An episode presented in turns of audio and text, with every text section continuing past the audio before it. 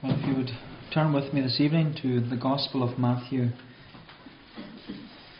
in chapter 7.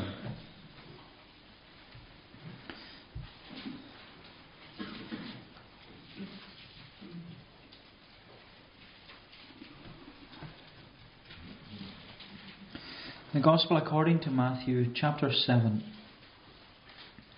And we'll read just 12, verse 12 to 14. Matthew 7 and verse 12. So whatever you wish that others would do to you, do also to them, for this is the law and the prophets. Enter by the narrow gate, for the gate is wide and the way is easy, that leads to destruction, and those who enter by it are many. For the gate is narrow and the way is hard, that leads to life, and those who find it are few. Well, we're continuing our study in the Sermon on the Mount, and uh, the Sermon on the Mount is a sermon which we've been looking at over the past few months. In fact, the other day I was wondering when we started looking at this sermon, and I looked back and I found that when we started looking at it, it was March, which not only frightened me to think that we've been looking at it for so long but it also amazed me to think that there is actually so much in this sermon. And over the past few months, uh, we have heard much from Jesus and we have been taught much from Jesus. But when thinking about how much is in this sermon, I, I've been asking myself, how much have I learned? How much I have heard much and I've, I've been taught much from the Sermon on the Mount, but how much of, have, how much have I learned? How much have you learned? How much have we responded to the teaching of Jesus? How much has this teaching changed our lives and shaped the way that we think? How seriously have we taken our call to live as Christ centered Christians? Because that's what the purpose of the Sermon on the Mount is all about. It's a call to Christ centered living. And in this sermon, Jesus has challenged and called into question, you could say, every area of our lives as Christians. But now, as we come to the second half of chapter 7, we've gone through chapter 5, 6, and now we're halfway through chapter 7. Uh, Jesus begins at this point to start concluding his sermon. And he does so by building upon it and drawing from everything he has taught already. Because he says at the beginning of verse 12, it says so here, but the word is therefore. The word is, is therefore whatever you wish what others would do to you. He says the word therefore. And although it's a conjunction or a connecting word, which Jesus has repeatedly used throughout this sermon, this therefore, this so, it seeks to connect uh, this conclusion with everything that he's said before. And this is important because by now we should know what Jesus expects from us as Christians. By now we should know how to live a Christ centered life. And in this, but in this conclusion, Jesus is now going to apply all this teaching to us as he brings everything to its conclusion. He's going to re emphasize the importance of living out our Christian life in this world as those who are citizens of the kingdom of heaven. But what we ought to be aware of as, as we come to this conclusion is that there's no let up in Jesus' demand for Christ centered living. Jesus doesn't come to this nice conclusion and present a happy ending for all those who want to follow his teaching. Uh, no, Jesus does, in a sense, the opposite. And he becomes even more hard hitting in what he says. Maybe even more hard hitting than what he's been saying already. Because in his conclusion, Jesus issues to us warning after warning after warning in his sermon. But the purpose of every warning is so that we take heed lest we fall. And God willing, over the next three weeks, uh, we'll look at the conclusion to this Sermon on the Mount. But this evening, I'd like us to see that Jesus presents to us two things uh, the golden rule and the golden road. The golden rule and the golden rule. So we look first at, at the golden rule. That's in verse 12. The golden rule in verse 12. So whatever you wish that others would do to you, do also to them. For this is the law and the prophets. And the statement that Jesus uses here in verse 12, it's often been described as, as the golden rule. If you're using the ESV Bible, it will have the title, the golden rule. And I'm sure this statement is one with which we are very, very familiar because I'm sure that from a young age, or maybe as parents yourselves, uh, you were taught or you taught your children to treat others the way you would like yourself to be treated. And maybe when you were young, or as parents, you were teaching uh, your children or drumming it into them, like my mother did with me. Uh, you, the, you would make the quote from Luke 6, verse 31 Do unto others as you would have them do unto you. Do unto others as you would have them do unto you. That's Luke 6, verse 31. And when we think about it, it really is a golden rule, that rule. It's a golden rule because just from a moral perspective, if everyone adhered to this golden rule, do unto others as you would have them do unto you, if everyone adhered to it, the world would be a different place. If everyone followed the teaching of Jesus and the golden rule, the world as we know it would be completely different.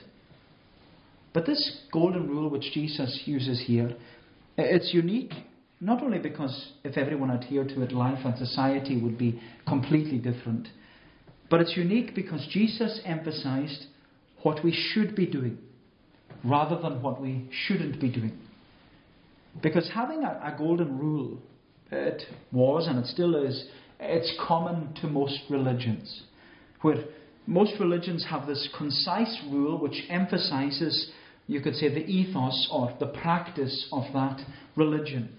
But with most religions, they're always put into a, a, they always come from a negative slant by emphasizing what their followers are not to do rather than what they are to do. Because the golden rule, you could say, of most religions is do not do to others what you would not like them to do to you. Do not do to others what you would not like them to do to you. And in one sense, it sounds similar. But you can see that the golden rules the golden rule for most religions was negative. But when Jesus states his golden rule for his followers, for those who are citizens of the kingdom of heaven, Jesus presents the golden rule of Christianity and he presents it, he presents it in this positive light. He gives the golden rule this positive outlook and positive perspective by turning the usual emphasis of the negative on, on its head and he makes the golden rule of Christianity more significant and more distinct from all the other religions, and even distinct from the way the world thinks and lives. And just when we consider what Jesus is saying, his, his teaching is radically different. Because if we were to follow the teaching of all the other religions, the teaching, do not do to others what you would not like them to do to you. Do not do to others what, they would not, what you would not like them to do to you. If we were to follow that, that'd be quite easy. Because if you don't want people to speak to you, don't speak to them. If you don't want your neighbour to be friendly to you, don't be friendly to them. If you don't want your neighbour to love you, then don't love your neighbour. And you see the progression of thought.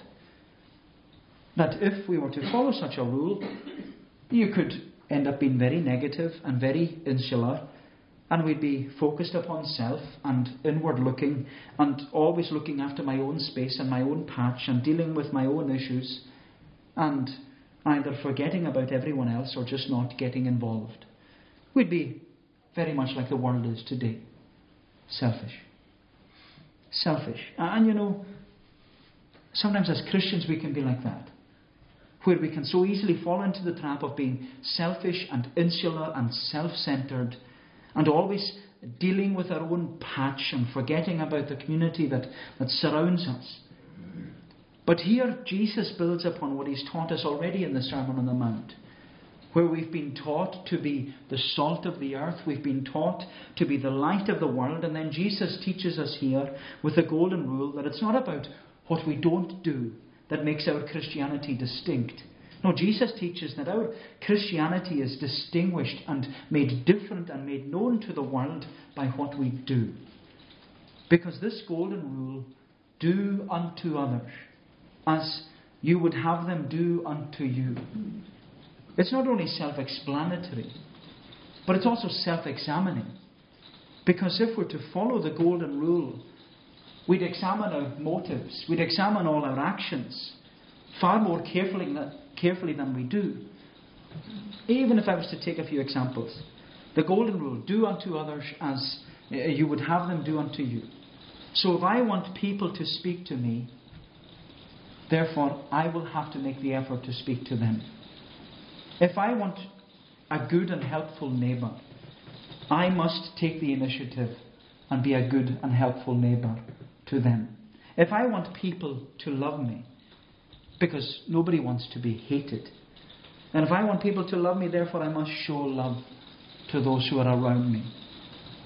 But this golden rule which Jesus issues here, it becomes more effective and more difficult to uphold when those around us don't respond in the same manner as us. If they don't speak to us, we're still commanded to speak to them because that's what we would like. If they aren't a good and helpful neighbour, we are still commanded to be a good and helpful neighbour to them. If they don't reciprocate the love that we show towards them, we ought to continue to show love towards them. And although this golden rule, it's a, a general rule, do unto others as you'd have them do unto you, the general rule it covers every area of our lives. Every single area because it can be applied to every single area of our lives. And it challenges every single area of our lives. And it challenges how we deal with people and how we react towards other people. Because if I don't want to be hurt, I shouldn't hurt others. That's clear, that makes sense. But if someone hurts me, I shouldn't retaliate because I don't want to be hurt and I am doing unto others as I would have them do unto me. The same is also true about maybe gossip or speaking ill of people. I don't want other people to speak ill of me. Therefore, I shouldn't speak ill of them. And if I hear that they've been speaking ill of me, yet I am to do unto others as I would have them do unto me. I'm not to retaliate or seek revenge or seek to feel better by speaking ill of other people. But when we look at this golden rule, and we can ask the question what is the overarching command which Jesus is emphasizing here? Because we can go down every road and highlight every sin and, and ill that we are capable of doing towards other people. And we can emphasize that we're not to do them because uh, we would never like to be treated that way ourselves. But what is the overarching command which, which lies behind the golden rule? What is the root of the golden rule? Well, is it not the greatest commandment, which we were reading about in Deuteronomy chapter 6? The commandment which was issued to the children of Israel as God's covenant people, the greatest commandment Hear, O Israel, the Lord our God, the Lord is one. You shall love the Lord your God with all your heart, with all your soul, and with all your strength. And this was the commandment which was to be written on their heart. It was to be taught to their children. It was to be spoken of when they sat in their house. It was to be discussed while they walked along the road together. It was a commandment which was to be part of their daily lives, and it was to re- be repeated by the Jews when they would lie down at night and when they would rise in the morning.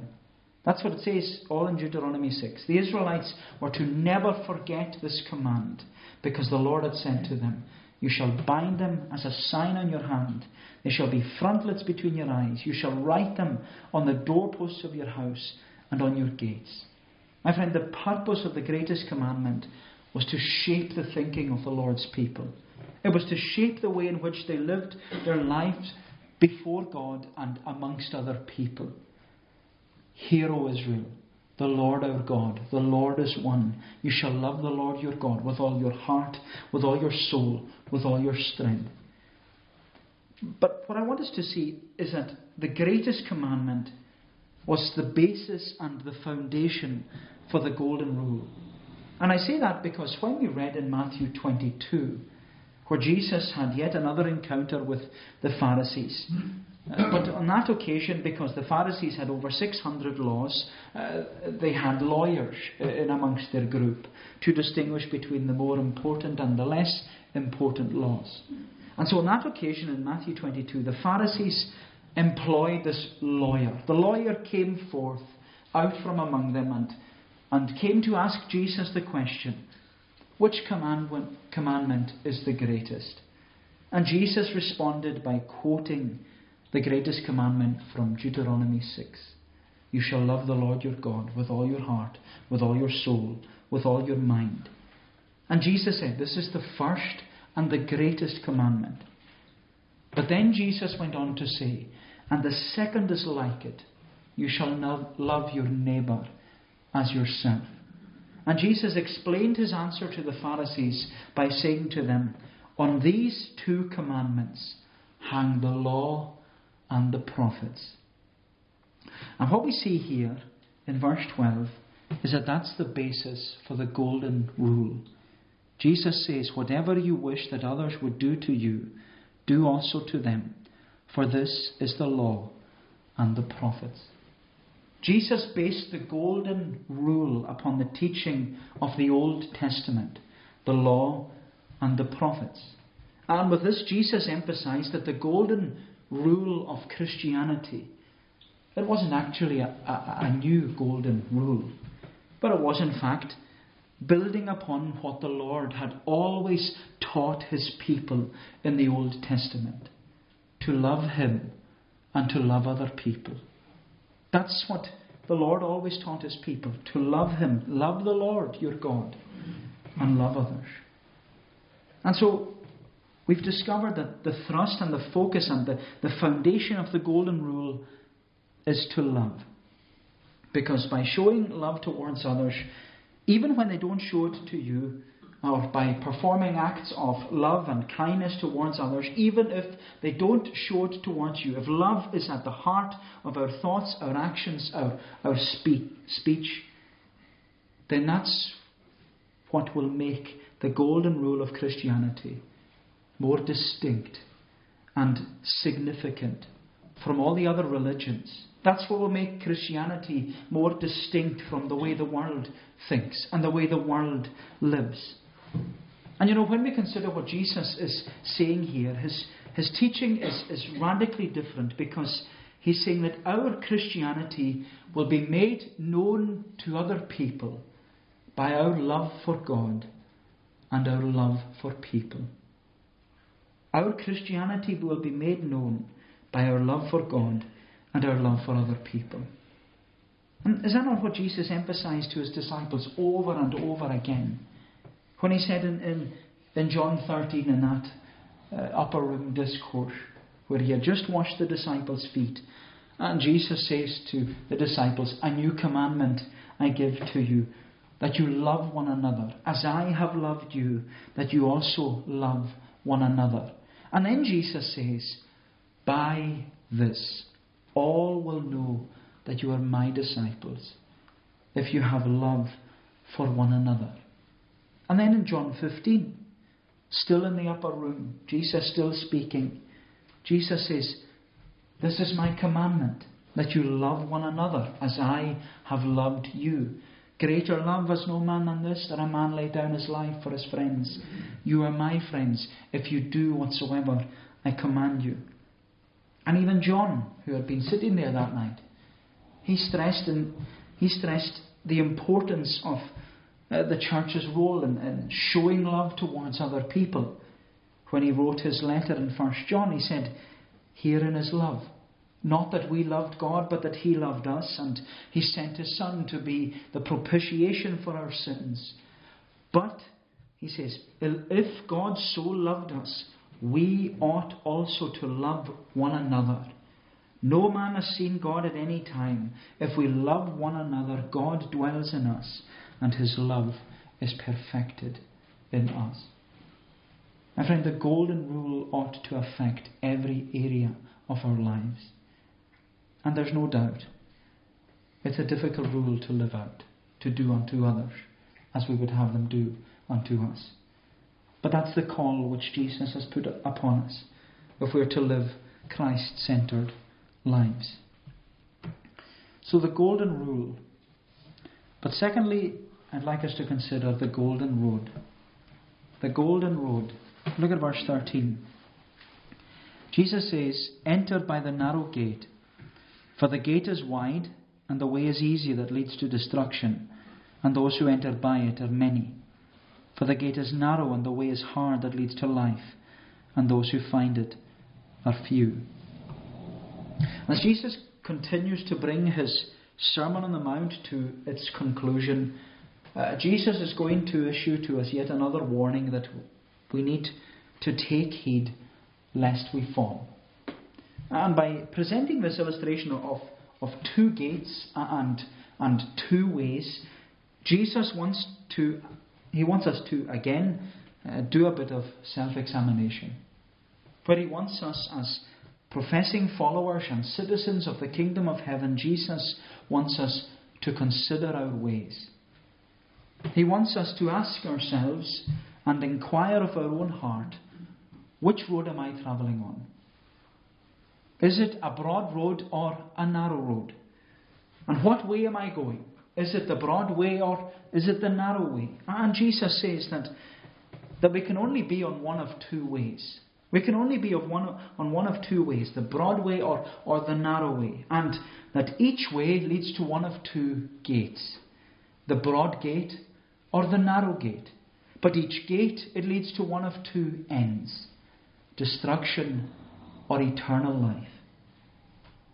But what makes the illustration even more hard hitting is that Jesus indicates the number of people travelling on each way. He says that those on the broad way, travelling to the broad gate, going to a destructive end, Jesus says there are many who go in by the broad gate. There are many who go in by the broad gate. But the flip side of this is that Jesus says those who choose the narrow way and travel to the narrow gate, they're going to go through the narrow gate which leads to eternal life. And Jesus says about them, there are few who find it. There are few who find it. And you know, I believe that those words should always be a sobering reminder to us. I don't know if you'll agree with me in saying this, but I believe that there will be more people in hell than there will be in heaven. There will be more people in hell than there will be in heaven.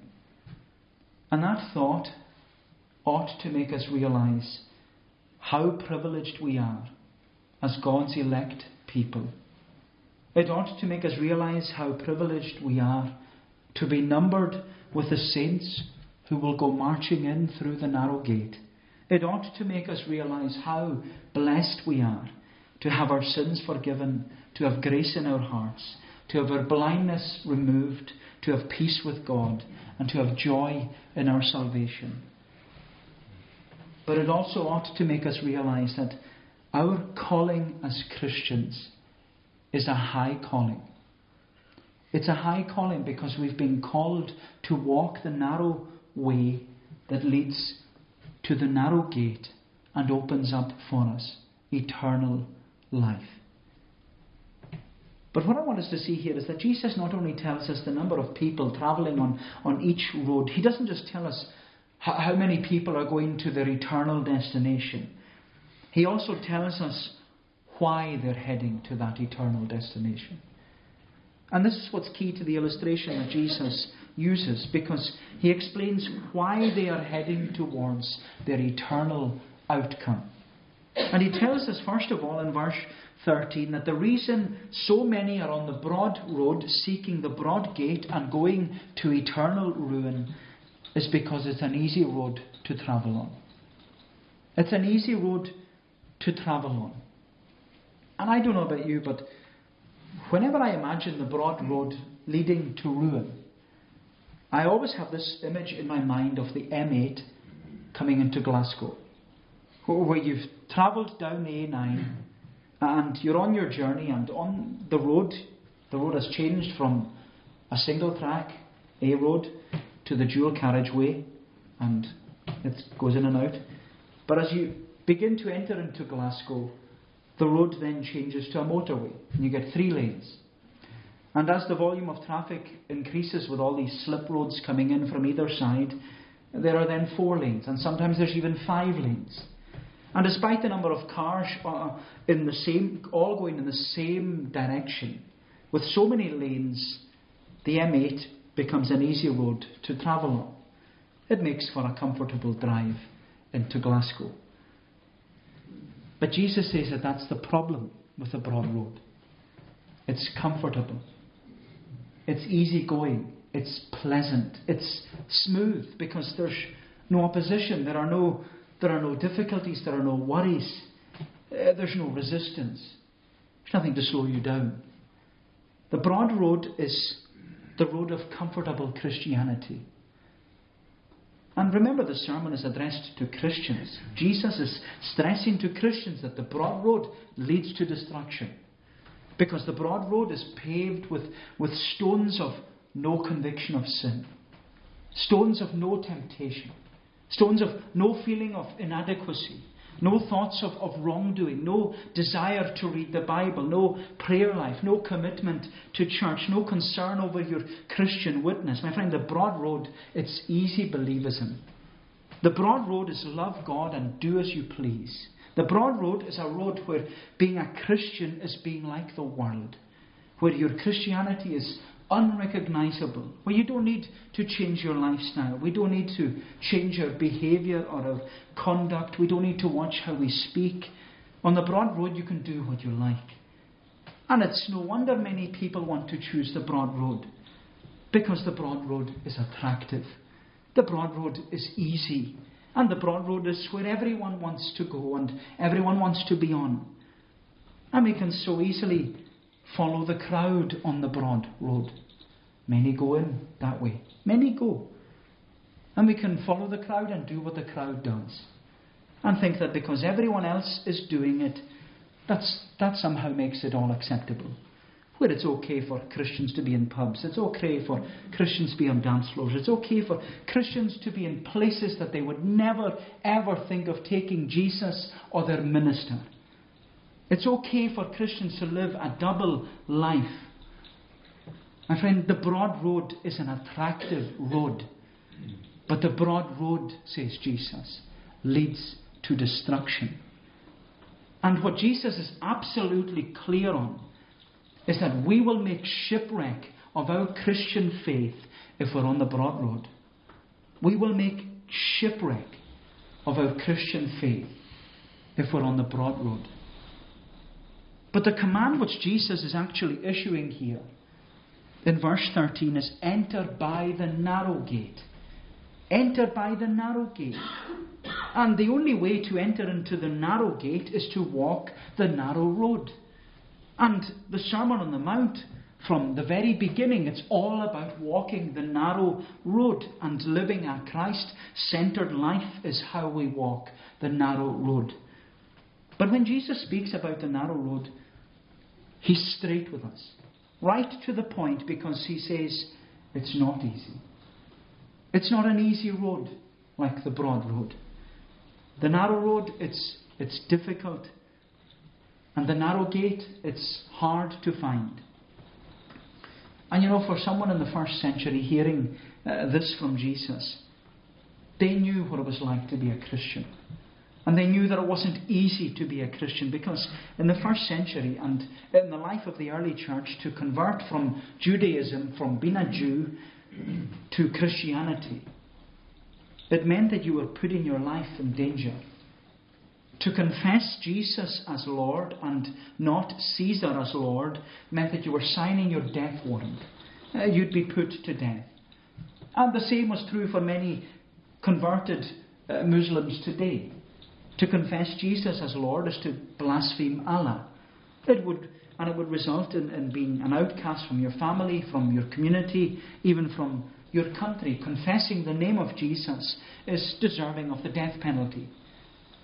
But for those who do, those who do confess the name of Jesus, they know that they're on the, ro- the, the narrow road that leads to eternal life.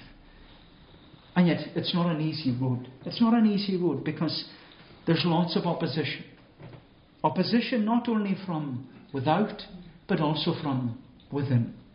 And Jesus warned us about this that being a Christian, it's not a life of popularity. Because it's all about denying self, it's about putting away temptation. It's about repentance and confessing sin. It's about having a Christ centered faith that goes against the grain of society and the desire to love the Lord and love those around you. It won't always be welcomed by the world. And that's what Jesus said in John 15, where he had spoken about our need uh, to live out the golden rule in our life. But then Jesus emphasized that walking the golden road is not a road which will be welcomed by the world. Because Jesus said, This is my commandment, that you love one another as I have loved you. But then he went on to say, But if the world hates you, you know that it hated me before it ever hated you. If you were of the world, the world would love you as its own. But because you're not of the world, and I have chosen you out of the world, therefore the world hates you. My friend, the narrow road is a difficult road. And as I said, when I imagine the broad road, it's the image of the M8 coming into Glasgow. But when I na- imagine the narrow road, I imagine those tiny sheep paths that you find along the cliffs. If you're ever walking along the cliffs and you see them, or you see the sheep and they've been going up and down these paths, where they've been feeding off the cliffs, they've made little p- food paths for themselves. And if you're walking along them, or if you've tried to walk on them yourself, or, or just seen them for yourself, you'd know that they're only about the width of one shoe. That's how narrow they are. Where they're very narrow, very difficult to walk along. One wrong foot and you slip. You can't, and you can't even on those paths, you, you can't even walk side by side with someone. You can't even have two feet together walking on them. And this image in my mind, uh, the fact that you have to walk alone on this road. You have to walk by yourself. You, you can't have somebody beside you. And that image, it enhances the lonely nature of the narrow path. Because Jesus says about this narrow path, there are few who find it. There are few who find it. But although the number of people who follow the Lord may be small, and the number of people who find the narrow gate may be small, is it not far better for us to always be in the minority, with Jesus as our shepherd leading us on these narrow paths, going towards eternal life, than on the broad road, the wide road that leads to destruction? It's far better for us, isn't it, to be on the narrow path leading to eternal life than on the broad road leading to destruction. But I don't want us to leave this without seeing that although the narrow road is hard, there are many blessings by walking on this narrow path. Not least because the destination is, is far better than the journey. Because the destination through the narrow gate is eternal life. But also because, despite the difficult nature of the narrow path, the Lord promises us many blessings. It was John Calvin in his commentary who pointed out that all the Beatitudes at, at the beginning of, of the Sermon on the Mount, these blessings, he says, all these blessings apply to the narrow traveller. They apply to the narrow traveller. Blessed are the poor in spirit, theirs is the kingdom of heaven. Blessed are those who mourn, for they shall be comforted. Blessed are the meek, for they shall inherit the earth. Blessed are those who hunger and thirst for righteousness, for they shall be satisfied. Blessed, blessed, blessed, blessed. Blessed, he says. All these blessings, they apply to the narrow traveller. And these blessings, they're, they're to be found all over Scripture. All over Scripture. That's even what we were singing about in Psalm 1. Psalm 1, our first psalm in the Psalter. In Psalm 1, it's the psalm of two Adams. Psalm 1 is the psalm of two Adams. We're, we're presented with two Adams going two ways. And what the psalmist reminds us is, is exactly what Jesus is telling us here that to go the way of the first Adam leads to death because it's the way of the wicked, it's the way of the ungodly. They're like the chaff, the wind drives them to and fro. But go the way of the last Adam. The last Adam, Jesus Christ. That's to go the way of blessing. That's to travel the golden road. Because the one who goes the way of the last Adam, says the psalmist, that man, that man hath perfect blessedness, who walketh not astray in counsel of ungodly men, nor stands in sinners' way, nor sitteth in the scorner's chair, but placeth his delight upon God's law and meditates on his law day and night. And what will he be like, he says? He shall be like a tree that grows, near planted by a river, which in his season yields its fruit, and his leaf fadeth never. That man, that man. I want to be that man. I want us all to be that man. Because he is the one who goes the narrow way. The narrow way following the last Adam. The narrow way of blessing. The blessing of life that shall never end. The golden rule. The golden road. As Jesus seeks to bring this sermon to a conclusion, he's calling for wholehearted commitment to him. May the Lord bless these thoughts to us. Let us pray. O Lord, our gracious God, we give thanks for thy word. Help us, O Lord, we pray, to, to be like that man who was like the tree planted by the river, which in his season yields his fruit, and his leaf fadeth never.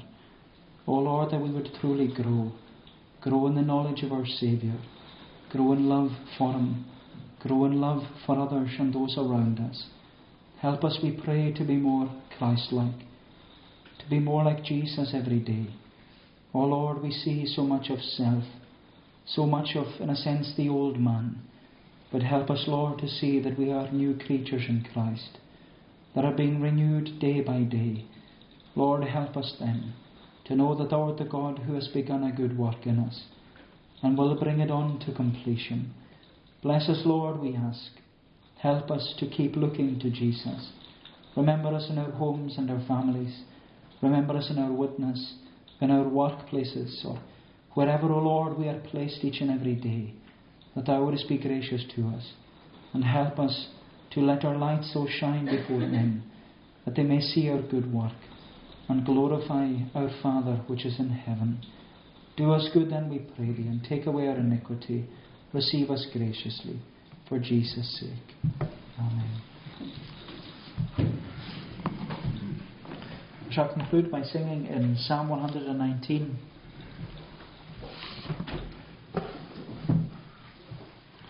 Psalm 119, singing from the beginning. That's page 339, 399.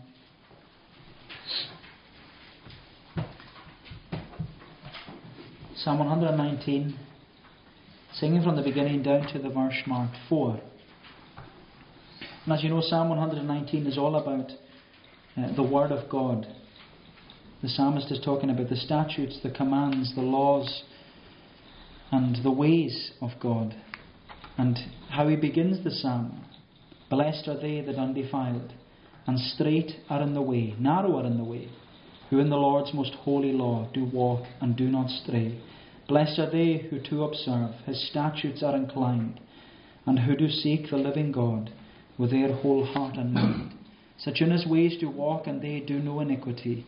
Thou hast commanded us to keep thy precepts carefully. These verses to God's praise.